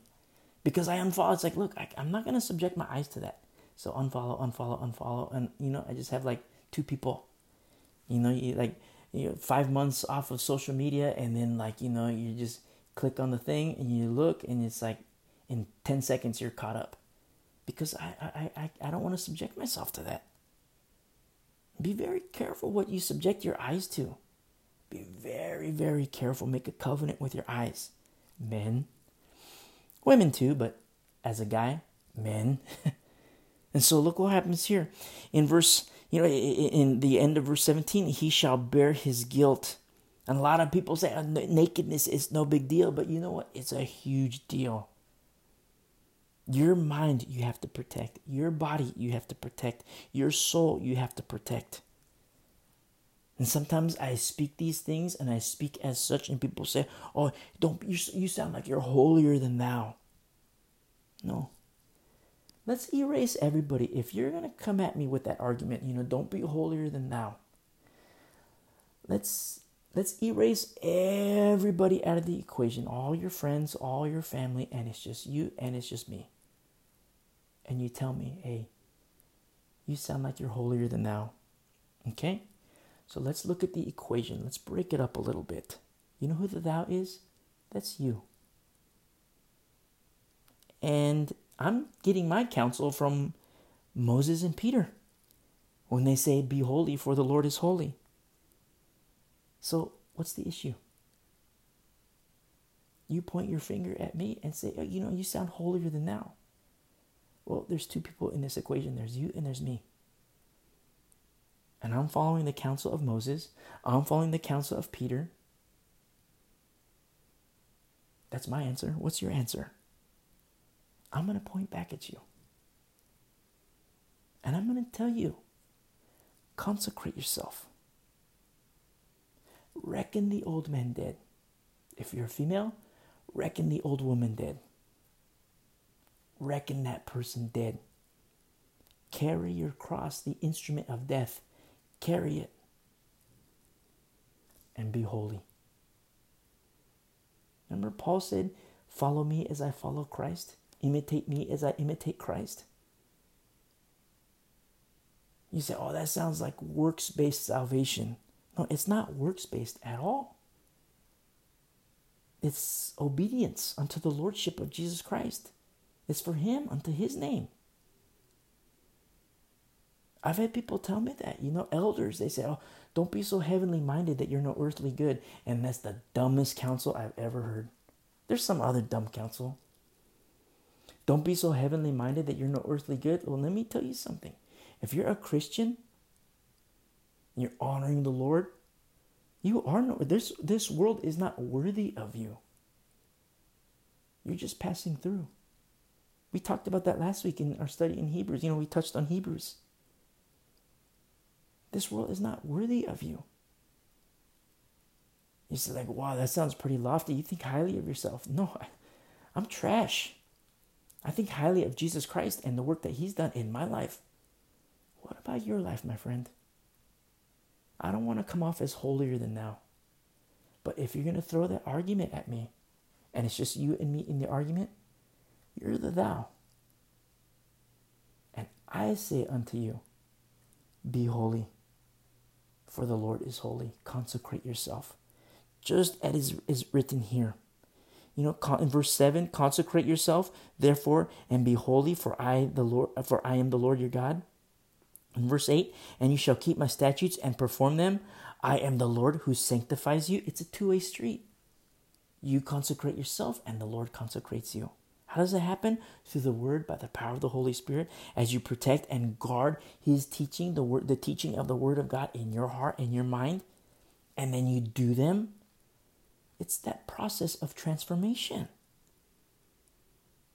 And it's so beautiful. Look what happens here in verse 18. If a man lies with a woman during her sickness, translates as her menstrual cycle, and uncovers her nakedness, he has exposed her flow, which translates in the Hebrew as demolished her fountain. You know, I love passages like this, especially when you look at the Hebrew or you look at like the Greek uh, uh, uh, uh Greek text, or in some cases, some passages, the Aramaic text. And it's so beautiful because it's like, wow, demolished her fountain. It's, you know, if a man lies with a woman during her sickness or her menstrual cycle and uncovers her nakedness, he has demolished her fountain. And I don't want to sound graphic. In no way, shape, or form do I want to come off as being graphic. But I see passages like this and it's just so beautiful. Because you think about the demolition of a fountain and it's like, you know, a beautiful, beautiful fountain. And you know, I say this I, am a little different from people, you know. There's certain like, uh, okay, uh, uh I'm kind of, you know, I'm a little artsy, you know. So that, there's that. I don't like to tell people because it's like, you know, I'm supposed to be a tough guy, you know. but I'm a little artsy, you know. Have you ever stood like in a like a museum, and you just stand in front of a painting, and you can stand there for hour upon hour upon hour, and you're like weeping. It's like you see like brushstrokes. You see the depth of brush. Maybe there's like a big chunk of paint, and then you see the circles around it, and you see brushstroke, the color, all these things, and it's like wow.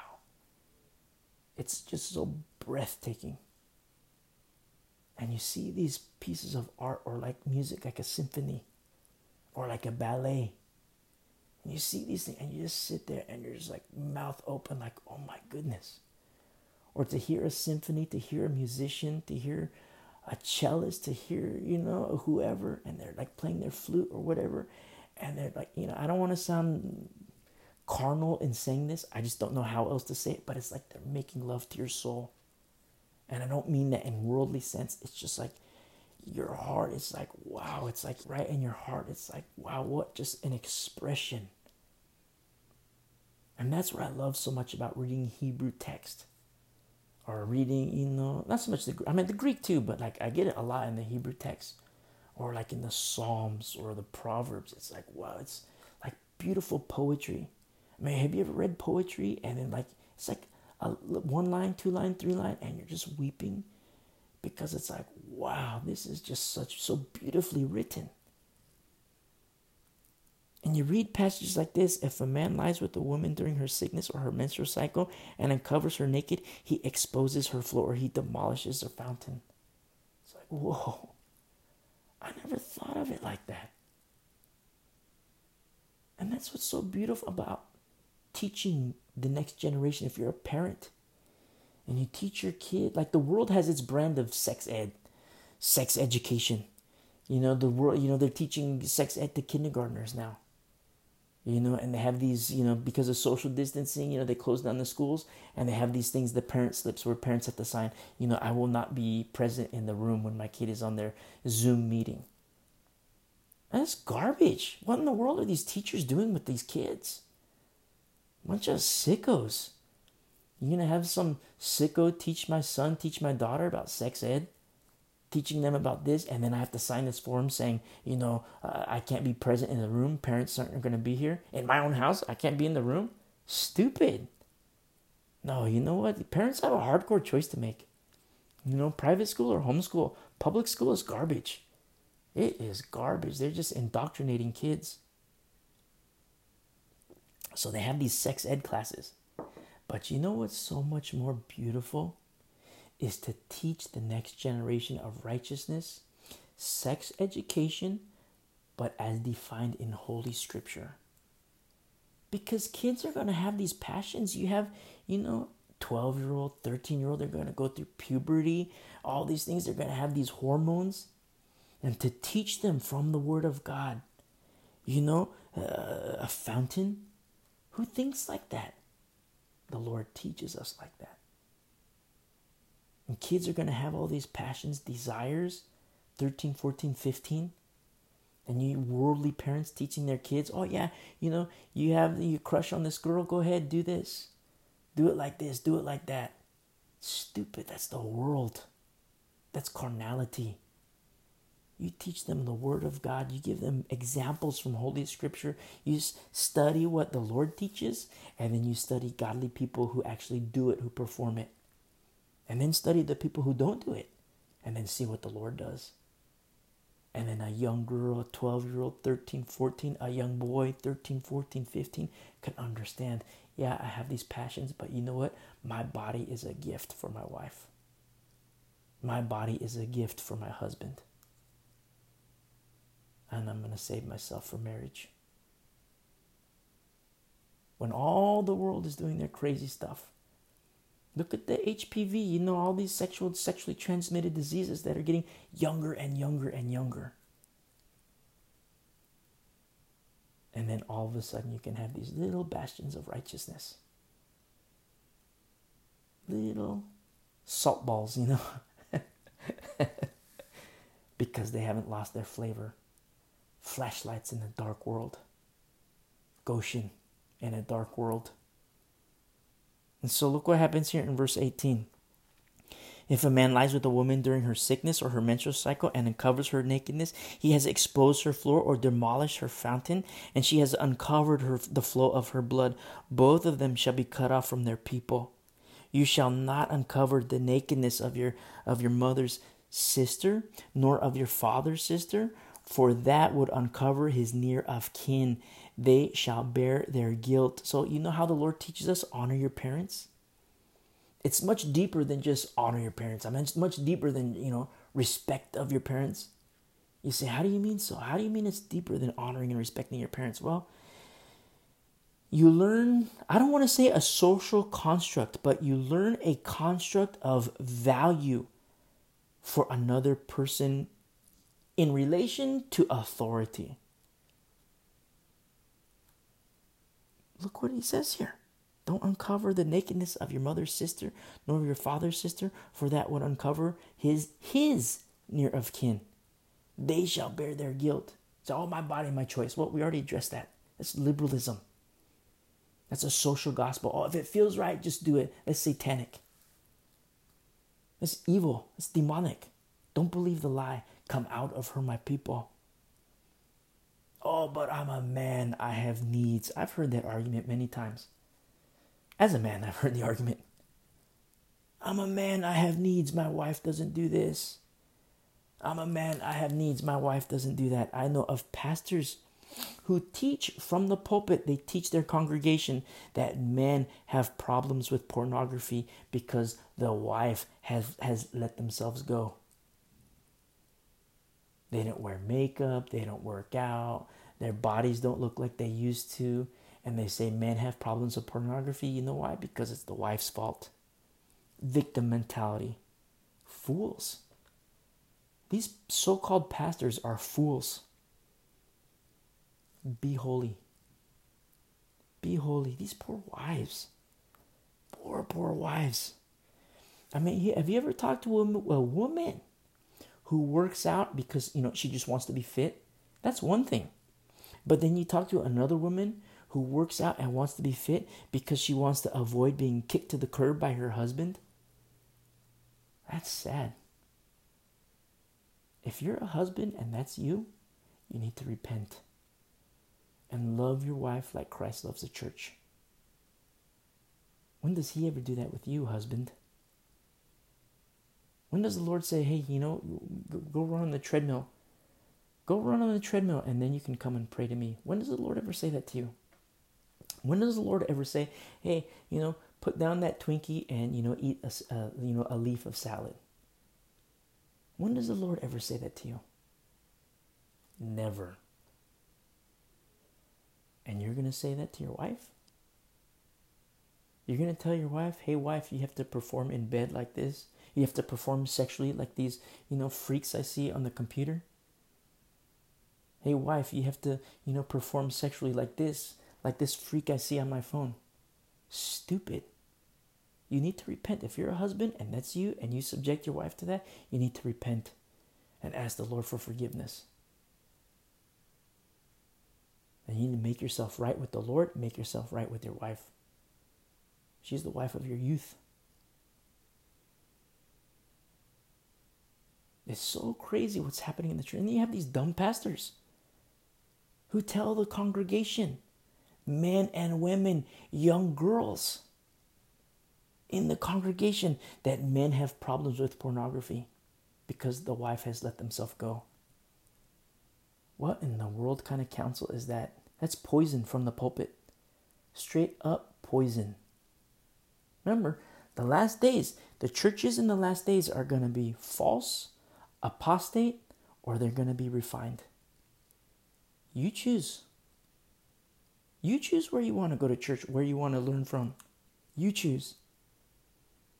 Pastors, elders, they're going to be hirelings, they're going to be wolves, they're going to be shills, they're going to be fake, phony, or they're going to be shepherds. You choose.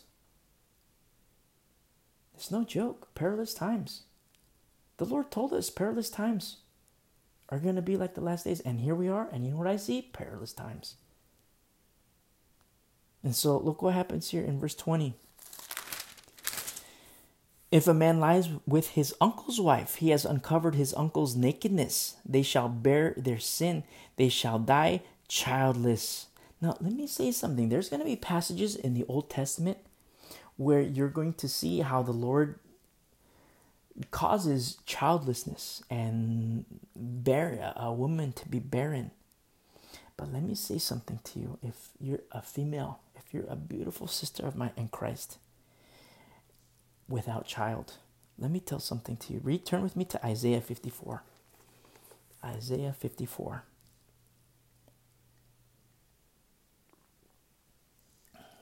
In Isaiah 54, verse 1,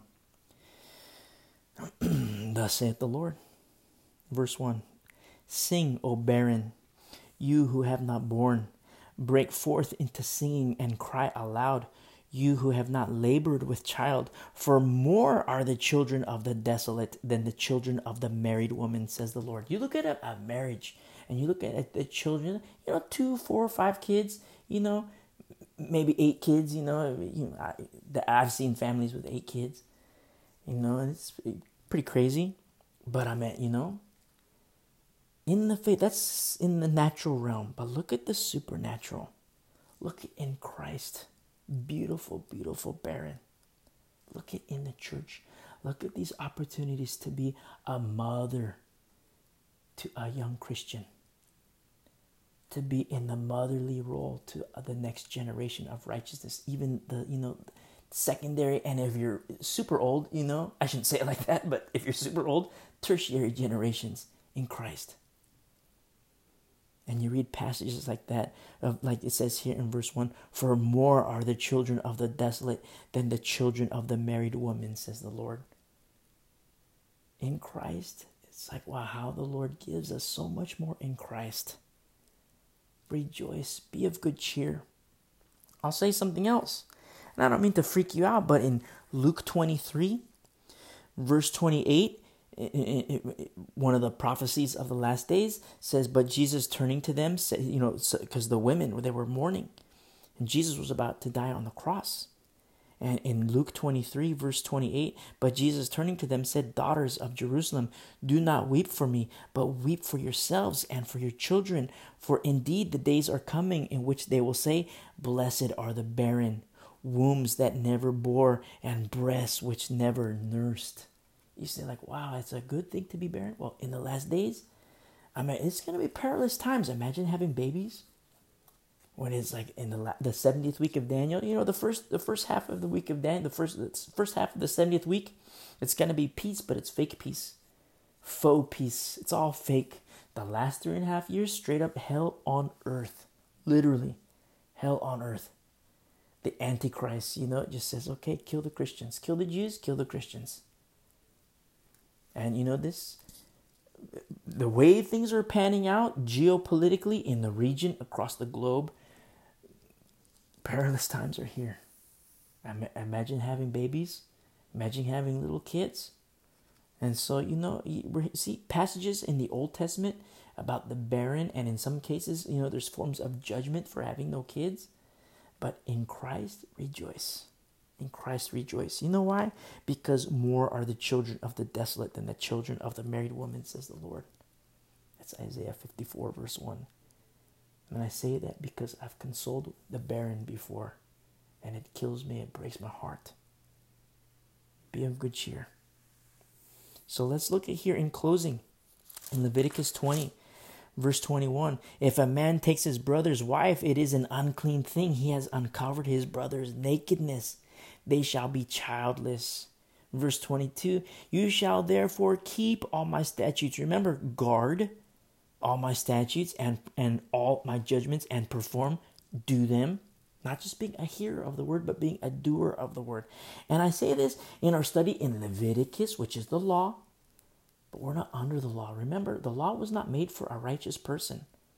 And in Christ, when you are abiding in Christ and Christ is abiding in you, the law isn't for you. You are under grace. Under grace. But that doesn't mean that you just, you know, throw everything out the door. No, you're under grace for a reason. You know why? Because you're in obedience to the Lordship of Jesus Christ. These are things, statutes that we guard in our heart. I'm not saying, you know, statutes in terms of the law. I'm saying statutes in terms of the fulfillment of the law, Jesus Christ. He says that the land where I'm bringing you to dwell may not vomit you out. Very interesting because Jesus Christ says the exact same thing to the lukewarm. I will vomit you out. He says that to the church in Laodicea. And when you read Revelation 3, you see these passages and you see that what, what he says to the church in Laodicea, you know, because you are lukewarm, I will vomit you out. Inside the body and being vomited out, expelled, no longer inside the, the body of Christ. Red letters. And then you read his warning to the church. And what does he say? Repent. Repent. And that's what's so beautiful about the Old Testament and the New Testament is that you see the whole point of all these passages, of all these priests, of all these rules, all these statutes, all these precepts is for people to be right with the Lord. To be right with Him. And you have the door, the blood of the Lord over the doorpost of your heart. Praise be to the Lord. Keep it there. Keep it there. Guard His truths, guard His teachings. Protect your heart, protect your mind. You know, you have problems with pornography. There are certain things that you can't watch on TV, there's certain things that you can't watch in the movies. Because you have problems, you have a propensity. You have problems with alcohol. You know, you can't go into certain environments because they are stumbling blocks to you. You have a problem with, you know, crack. You can't, you know, you have to be very careful if you go and minister to crack people, the crackheads or the meth heads, because of that propensity. That's not to say, you know, a lot of times people say, oh, you know, the Lord wants these people to be Christians. Surely He does. But how do you know the Lord wants to use you? How do you know the Lord is calling you specifically into that specific ministry? No, you need to have the Lord pour into you, and that requires you can't be old wineskin. You have to be new wineskin. Only new wineskin can hold new wine. And then the Lord does it. He fills you. And then your, your ears are going to be perked. Your eyes are going to be open. You're going to have eyes to see and ears to hear. And then the Lord says, Hey, I have a job for you to do. He is the one who directs our steps. He is the one. One body, many parts. And so look what happens here in verse 22 You shall therefore keep all my statutes and all my judgments and perform them. The land where I am bringing you to dwell, uh, uh, that the land where I am bringing you to dwell may not vomit you out. The same thing that the Lord says to the church in Laodicea. In verse 23, and you shall not walk in the statutes of the nation which I am casting out before you, for they commit all these things, and therefore I abhor them. Whoa. Look at all these passages we, we, we looked at. I mean, a lot of it was hard to touch on. A lot of a lot of sexual stuff. Uh, uh, uh, uh, verse 10 a man who commits adultery with another man's wife and then a neighbor's wife and then a, a guy with his father's wife and then a man with his daughter-in-law and then a guy with a, another a guy and then a guy uh, uh, marries a woman and her mother and then in verse 15 an animal? A guy with an animal? In verse 16 a woman with an animal? And it's like well time out. Stop lord. This is too much. And he keeps going even more. A man with his sister in verse 17 in verse 19 your mother's sister your father's sister uncle's wife. In verse 20 in verse 21 a brother's wife. It's like well this is unclean. And you start to read these things and then he says this is you know in verse 23, you shall not walk in the statutes of the nation which I am casting out before you, for they commit all these things. This is what they do. This is what they do. But you're my special people. What does the Lord teach us today? When you look at the world around us, Look at all the sexual sin. Look at all the disobedience. Yeah, we can look at civil disobedience. And yeah, it's bad. I'm not trying to gloss over it and say civil disobedience is bad or like it's no big deal. It is a big deal. But I wonder what those homes were like. I mean, you see these 22 year old, 23 year old kids causing havoc on the streets. I wonder what it was like when they were 13 at home. I wonder what it's like when this kid was a little seven year old, little five year old, little three year old temper tantrum.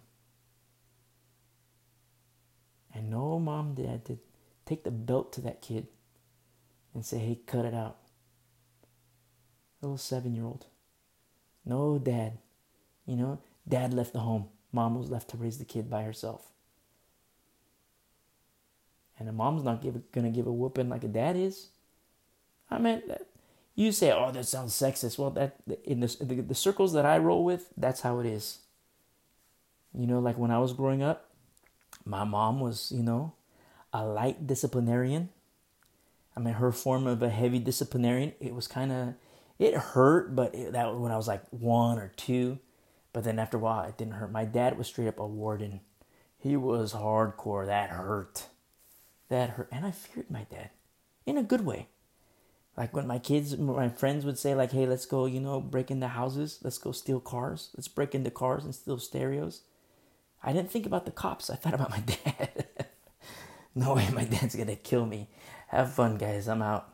You know, I'll do this. I'll go this far, but pff, the rest, I'm out because of my dad.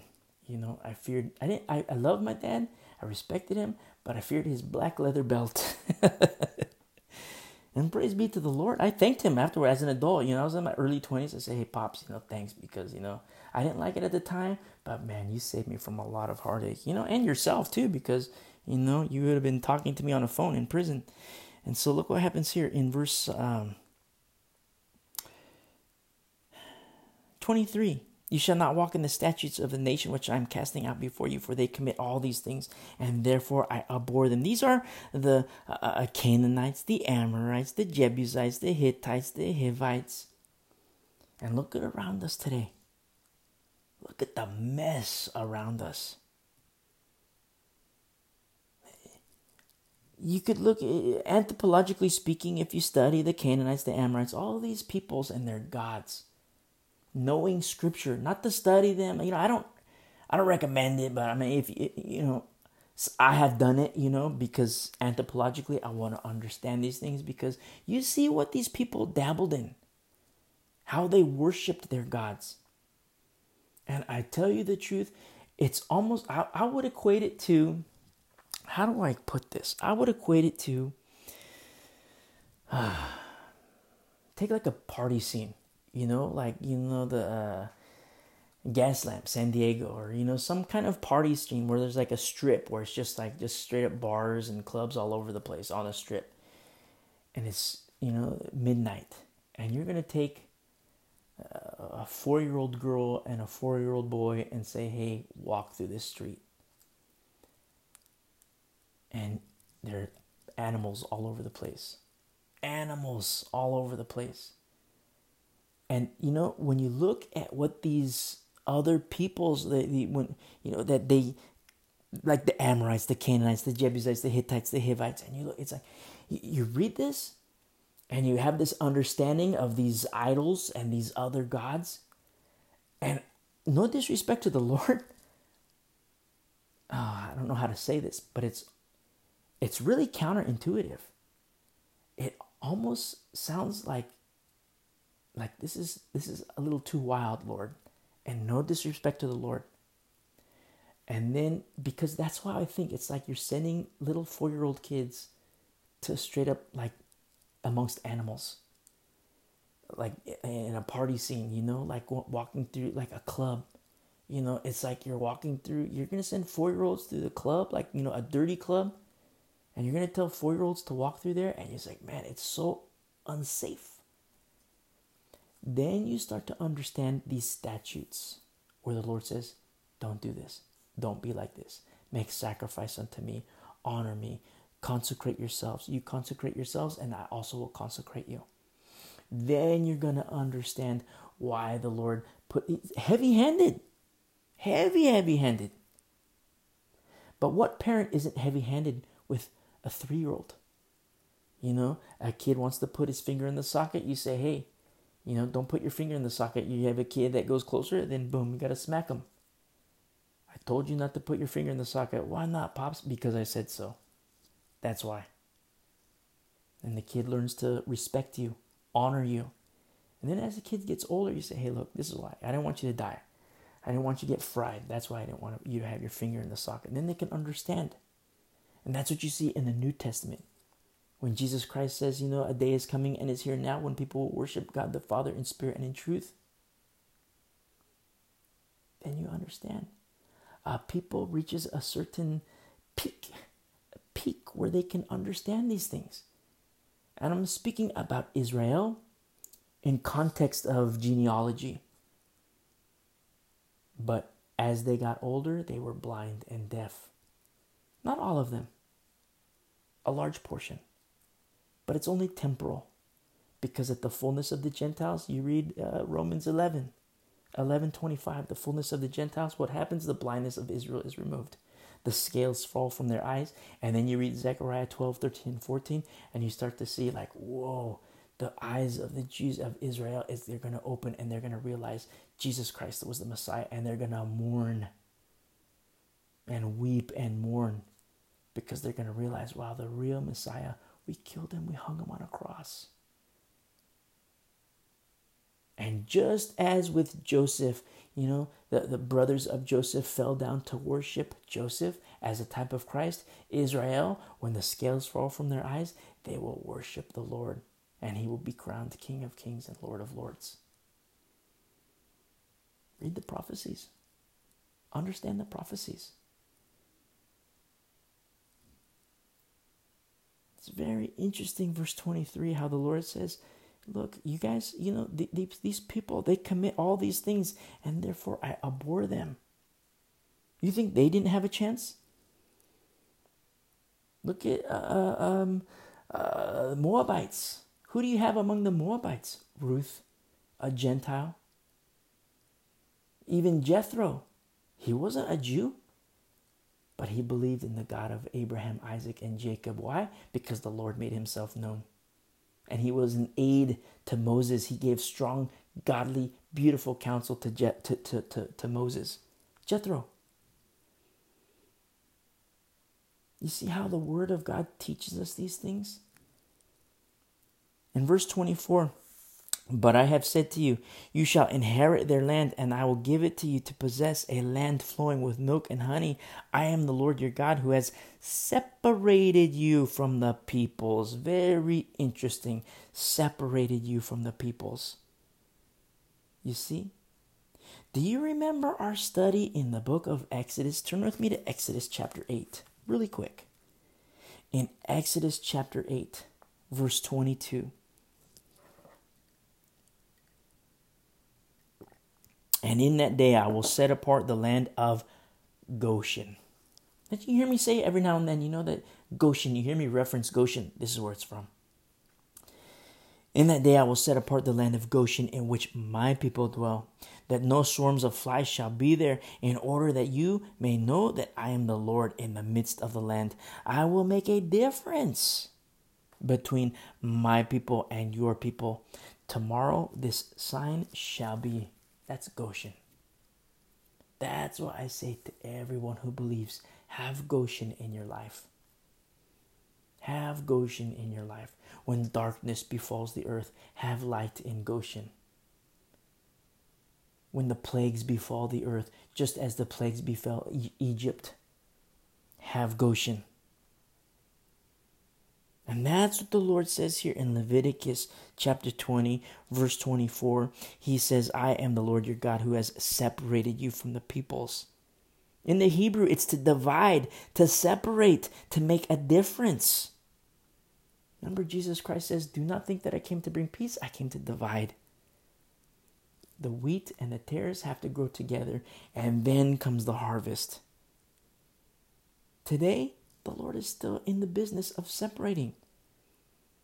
I hate to say it like in the business of separating, but it's what He's doing. He's separating.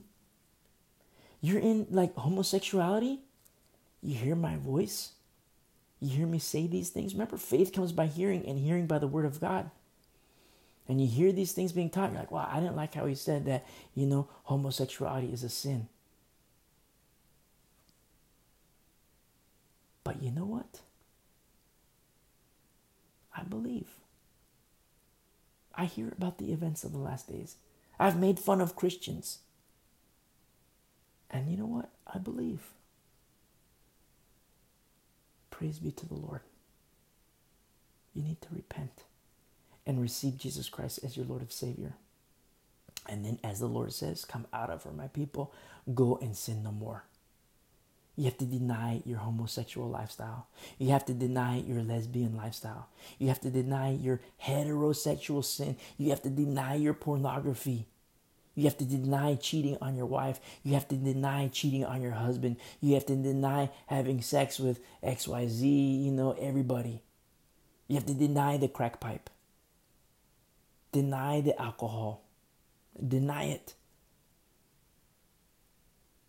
because the Lord is making a difference. The Lord is separating you. Old Testament and New Testament, from the very beginning, He has always been in the business of separating, making a special people.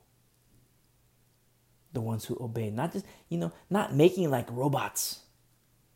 He teaches, He gives precepts, and allows people to make their own decisions.